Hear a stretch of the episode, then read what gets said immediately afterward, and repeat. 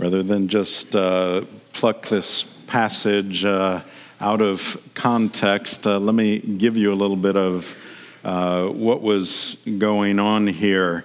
Um, and it's always great to start with Peter when he's involved. Uh, he was probably feeling pretty good about himself uh, from a couple chapters earlier, where he had proclaimed, uh, Jesus, you are the Christ, the Son of the living God.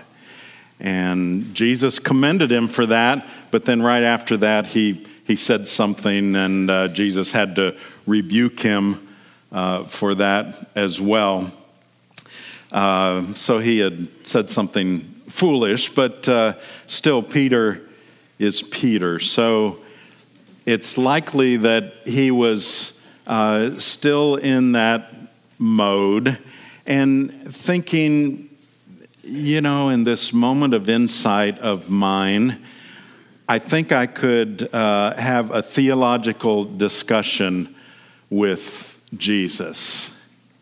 And perhaps uh, where it came from, and uh, he picked the topic uh, forgiveness, and I doubt that that was out of uh, thin air because th- that was something that had been uh, debated by rabbis and had been for a long time. Uh, he was probably building on something that he had heard, and we know these debates had gone on because uh, it, it's recorded that a rabbi in 180 AD said, If a brother sins against you once, forgive him. A second time, forgive him. Uh, a third time, forgive him. But a fourth time, do not forgive him. Okay, so that's where the debates, and that was probably over a, a process of, of time. Now, here is Peter and probably having heard discussions about those kinds of things, he, he thought that he would maybe show the Lord of his utmost charity toward others. And so um, we, we know that our thoughts are not God's thoughts and Peter's were way off at this point. Um, however,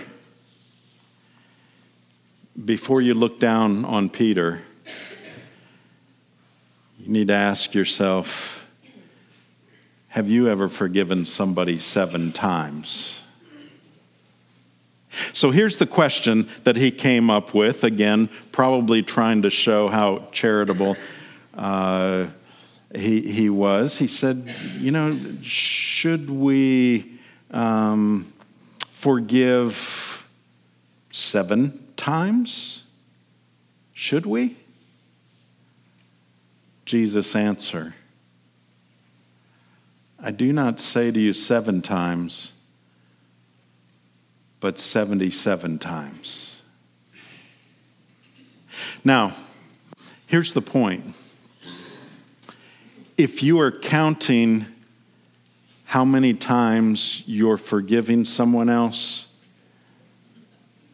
then you've missed the point. Because if that's the way you're looking at it, you're probably saying, okay, 77, but on the 78th time, I don't have to forgive. And again, that's obviously missing the point. So Jesus gives this stunning answer, and then he gives a parable to illustrate his point. So let's stand for the reading of God's word, and I will pick up with verse 23 of Matthew 18.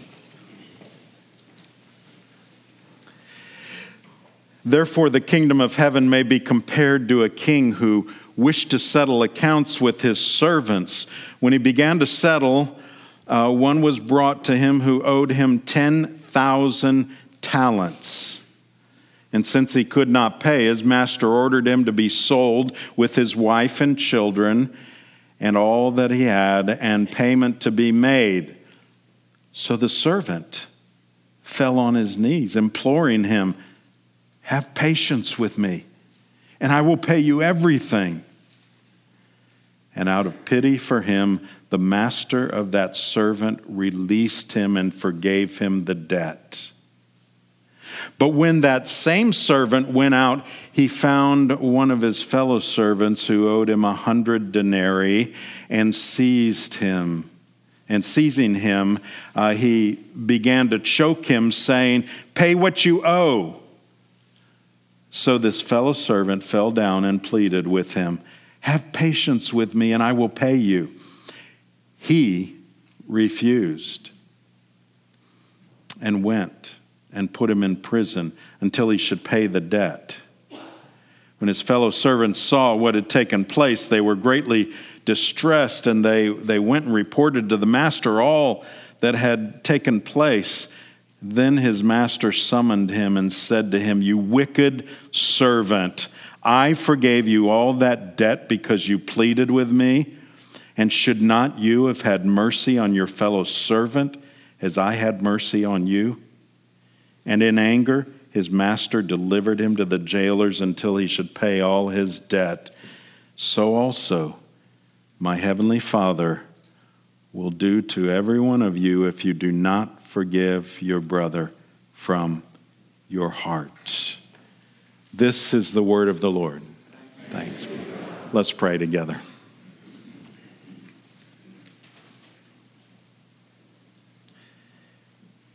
Lord, will you cause your word by your Holy Spirit to penetrate our hearts and our lives? Will you show us where we have blind spots that we just haven't seen? We're asking for that, and so, Lord, will you do it? Will you? We pray this in Jesus' name. Amen. Please be seated.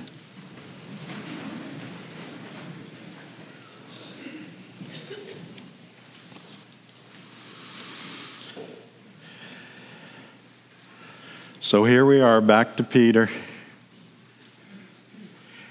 And then the parable sweeps over them. Oh Lord. What? How? How does this work? Well, let's look back at the parable and make sure we, we understand it. I, at face value, even if you didn't know the value of, of talents and denarii, uh, it, it's, it's pretty self explanatory. But let me, let me just give you, uh, to illustrate how overwhelming this is. In verse 24, it says, When he began to settle, one was brought to him who owed him 10,000 talents. Now, here's the bottom line of, of that, and that Jesus was clearly just meaning the largest debt conceivable. But in terms of, of dollars, uh, a talent was a, a, monetary unit worth, and you can probably see this as a footnote in, in your Bibles, worth about 20 years' wages for a laborer. That's one talent. 10,000 talents 200,000 years of wages? Now, some people have gone on to figure out, and I, I, could read you how they figured out, well, if it was gold, it would be this much, and so on. But it's uh, even those that have done that have gone into the uh, trillions of dollars. We're talking national debt here, okay? So picture that and That's not the national debt that we can somehow ignore. That's your debt. And it's been called. The one you owe it to has said, Bring it in. It's time. And of course, you can't. Now, what's going to happen if you can't? Well, typically they, they put them in prison. I always think this is amazing till they can pay the debt. How's that going to work? So it's a life sentence, right? But there he is, he and his family in an impossible situation. And so he does the only thing he possibly could he pleads for mercy. I'll pay it all. Now, the one who it was owed to knew very well he was not going to pay it all. In fact, he probably knew he won't pay anything. So I've just got to decide am I going to am I going to show mercy or am I not going to show mercy? And he shows mercy. Okay. You're forgiven, your debt's forgiven. Then we see the parable go on. Verse 28. But when the same servant went out, he found one of his fellow servants who owed him a hundred denarii now, a denarius was about one day's wage for a laborer. Okay? So you get the comparison. He owed a hundred denarii. Seizing him, he began to choke him, saying, Pay what you owe. You compare a day's wage to 200,000 years. And there it is. We see ultimately that the one who originally was owed the great debt and had forgiven it says, wait a minute, you can't treat others that way when you've been forgiven so much. And that's how Jesus answers about forgiving others, about why he said 77 times, which, by the way, is probably more than any of us can imagine forgiving someone else. So let's think about how, how this would have hit his disciples, Peter and the disciples or early Christians. So you're a follower of Christ, a follower of Jesus. You've been with him, you've heard his teachings about forgiveness, about judgment, about sin, about love, and you have seen his ways. You've seen him practice what he is saying they ought to do.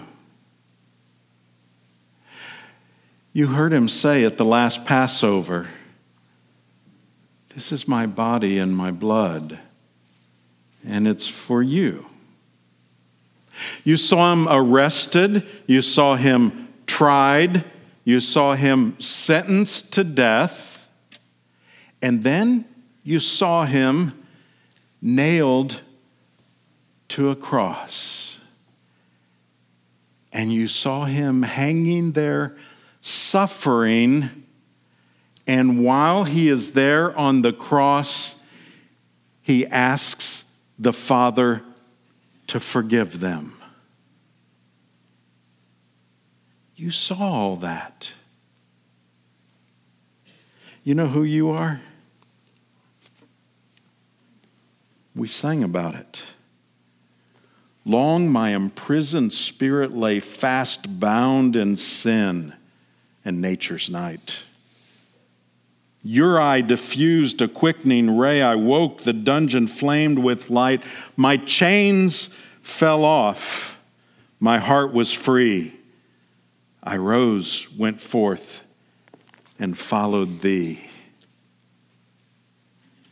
That's who you are. You understand his, his great sacrifice.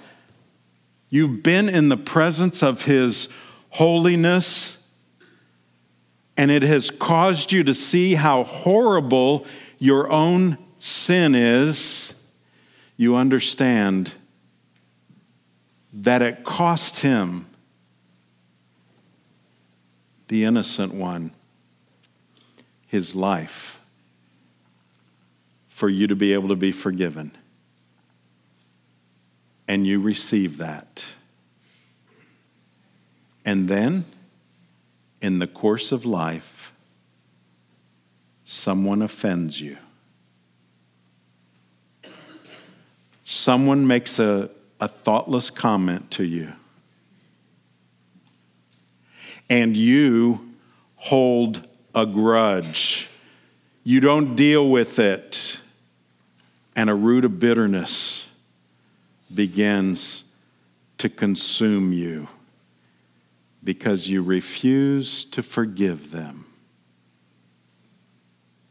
Jesus hung on the cross for you, and someone steps on your toe, and you won't forgive them. Do you see how wrong an unforgiving heart is? For the believer who has been forgiven so much. And that's what Jesus is saying. Okay. But I was really sinned against. It wasn't just an offense. It wasn't just somebody stepping on my toe. I was really hurt. Okay? Does the Word of God still apply? And what do we do with that? Where do we go from here? We're talking about the, the disciples who were there and they saw Jesus, but we, we've seen even more than they. We know what he went through for us. So let's see what he says we ought to do in our life. Matthew 6, verse 12. We're going to hit a number of verses. Forgive us our debts as we also have forgiven our debtors. This is Jesus teaching us to pray. And in the, the middle of teaching us to pray, he says, Here it is. Don't forget. You ask for forgiveness, but you are to be a forgiver as well. Ephesians 4 32, these are all in the outline. Be kind to one another, tenderhearted, forgiving one another as God in Christ forgave you. So, Paul is reminding the believer of who they are in Christ, and he connects our ability to uh, forgive with the fact that God forgave us. James Montgomery Boice said the only sure proof of a person's having received God's forgiveness through faith in Jesus is a transformed heart and a changed life. And that is displayed in our willingness to forgive others.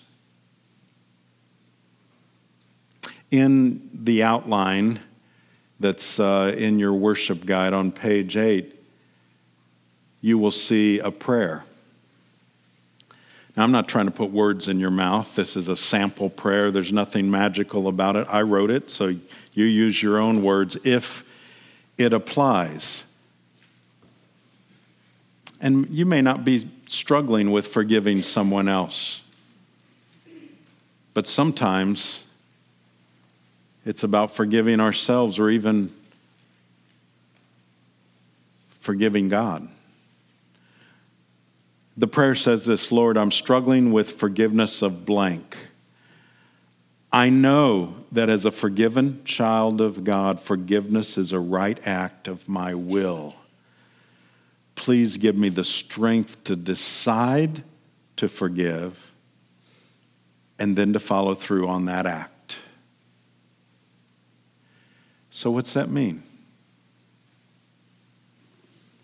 Well, let me give you some biblical principles in terms of, of forgiving others, what we've been taught from the Word of God. Number one, take the initiative. You take the initiative. Matthew 5, Jesus speaking in verse 23. So if you're offering your gift at the altar, which by the way, it's talking about if you're worshiping, and there remember that your brother has something against you, leave your gift there before the altar and go. First, be reconciled to your brother, and then come and offer your gift. Now, too often, our tendency is to avoid dealing with others. And some of you were brought up that way. I wish I had a nickel for every time someone had said to me, Well, you know, in the South, we just don't confront people, we just don't head on. That's what they do up north. and then the more honest ones say, we just say it behind their backs, is all what we. But that's not just a northern southern thing. Most people tend to not like to confront other people. But you know, the, the scripture is, it is above all cultures. It's above every culture. And we can never blame our culture and say, well, that's, that takes precedence because that's how I was taught in my home or that's what my culture teaches me. If it contradicts Scripture, we submit. If we are believers, if we're trusting in Christ alone, we submit to the Word of God. So here's how important it is according to Jesus. He says that that dealing with sin and forgiveness is so serious that you should interrupt worship, your worship, for it. You're headed to worship, you remember it, it's there. You, you, you leave your offering, you go deal with it, and then come back and resume worship. Now, I, I just made the statement that we should interrupt worship, but I think actually the point is your worship's already been interrupted. So you need to deal with what interrupted your worship, and that is unforgiveness or bitterness in your heart towards someone or something. So you've got to take the initiative. If it's still a problem, don't give up.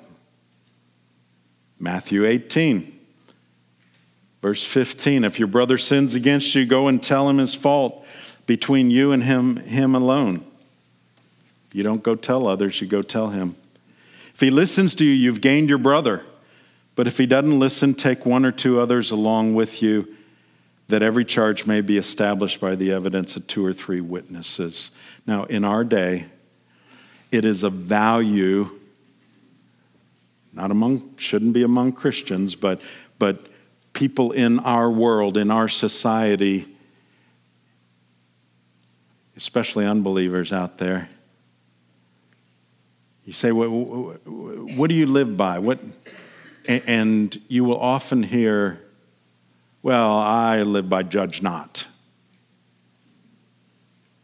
And so that becomes a value. We shouldn't judge others, and so we don't need to be dealing with, with things like this.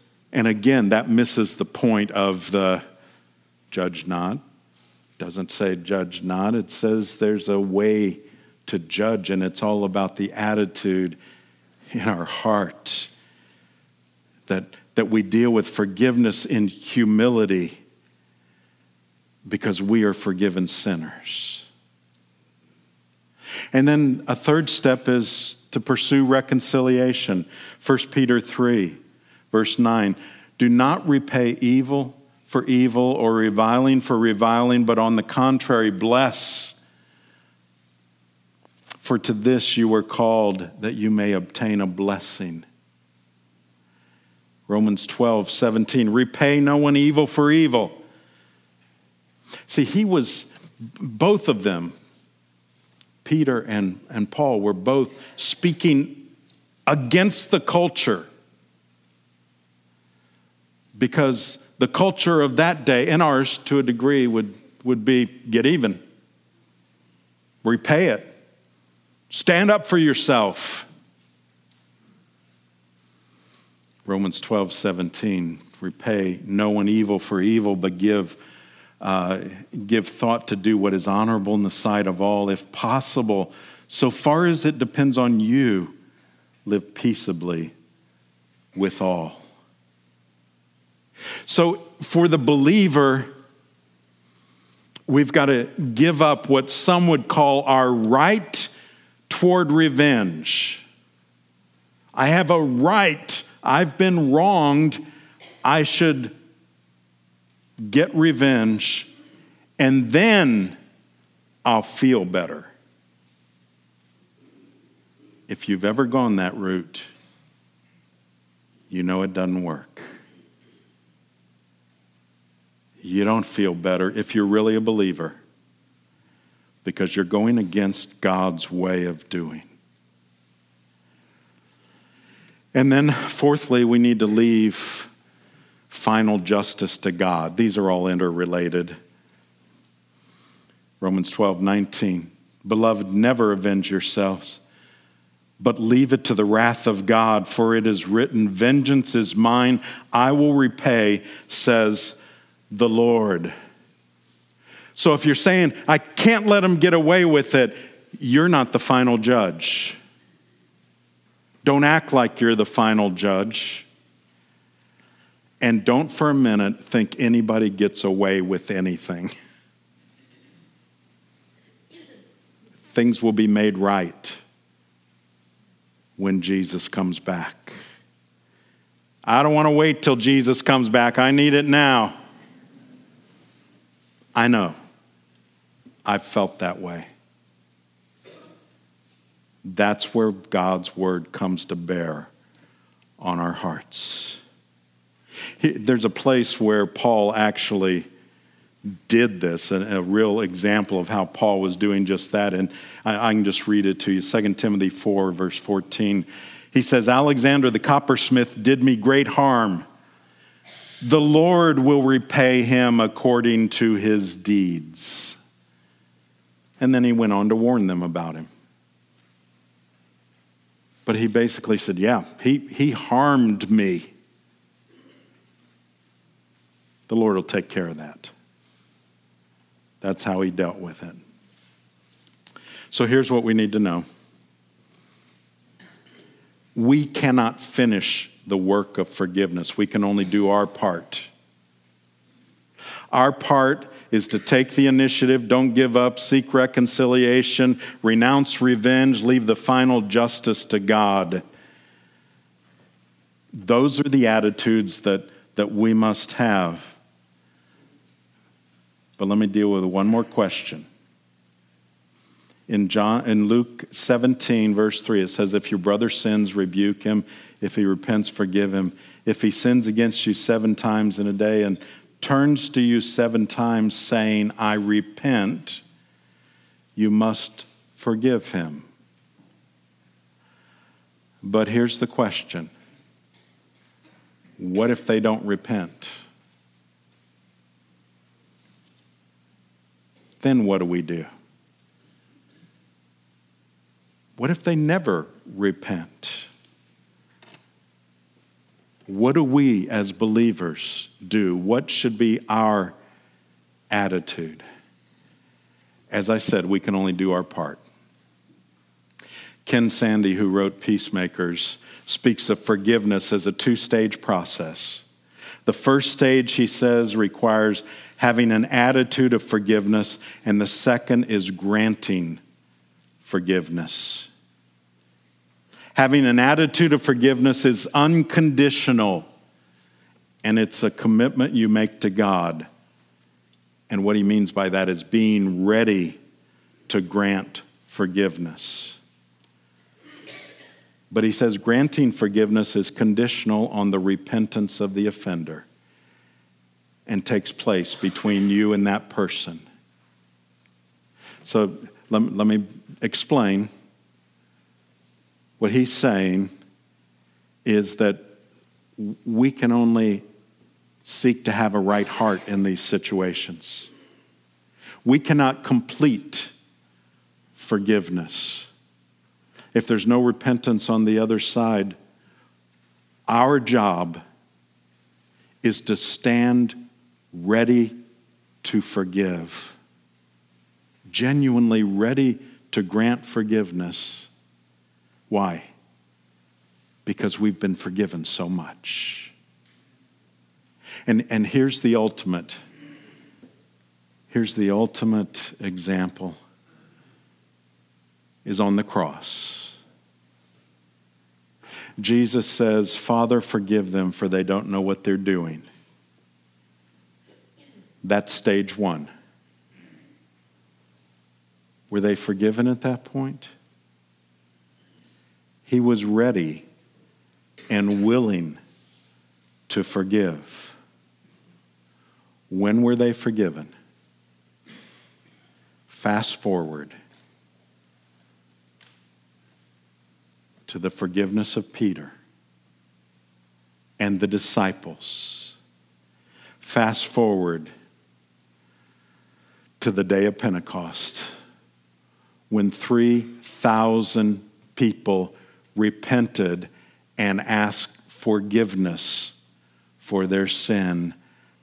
Likely, some of those people were at the cross that day. That's when the work of forgiveness was completed. May God give us hearts and the grace to forgive as Christ forgave us. Let's bow together.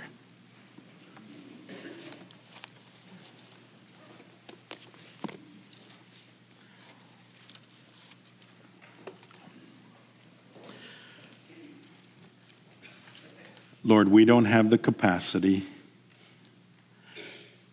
but if we are in Christ, then Christ dwells in us and He has the capacity to forgive others. And so, Lord, when we are at the end of ourselves, will you help us always to depend upon His grace and His mercy and His forgiveness? Help us to do that toward others, we pray in Jesus' name. Amen.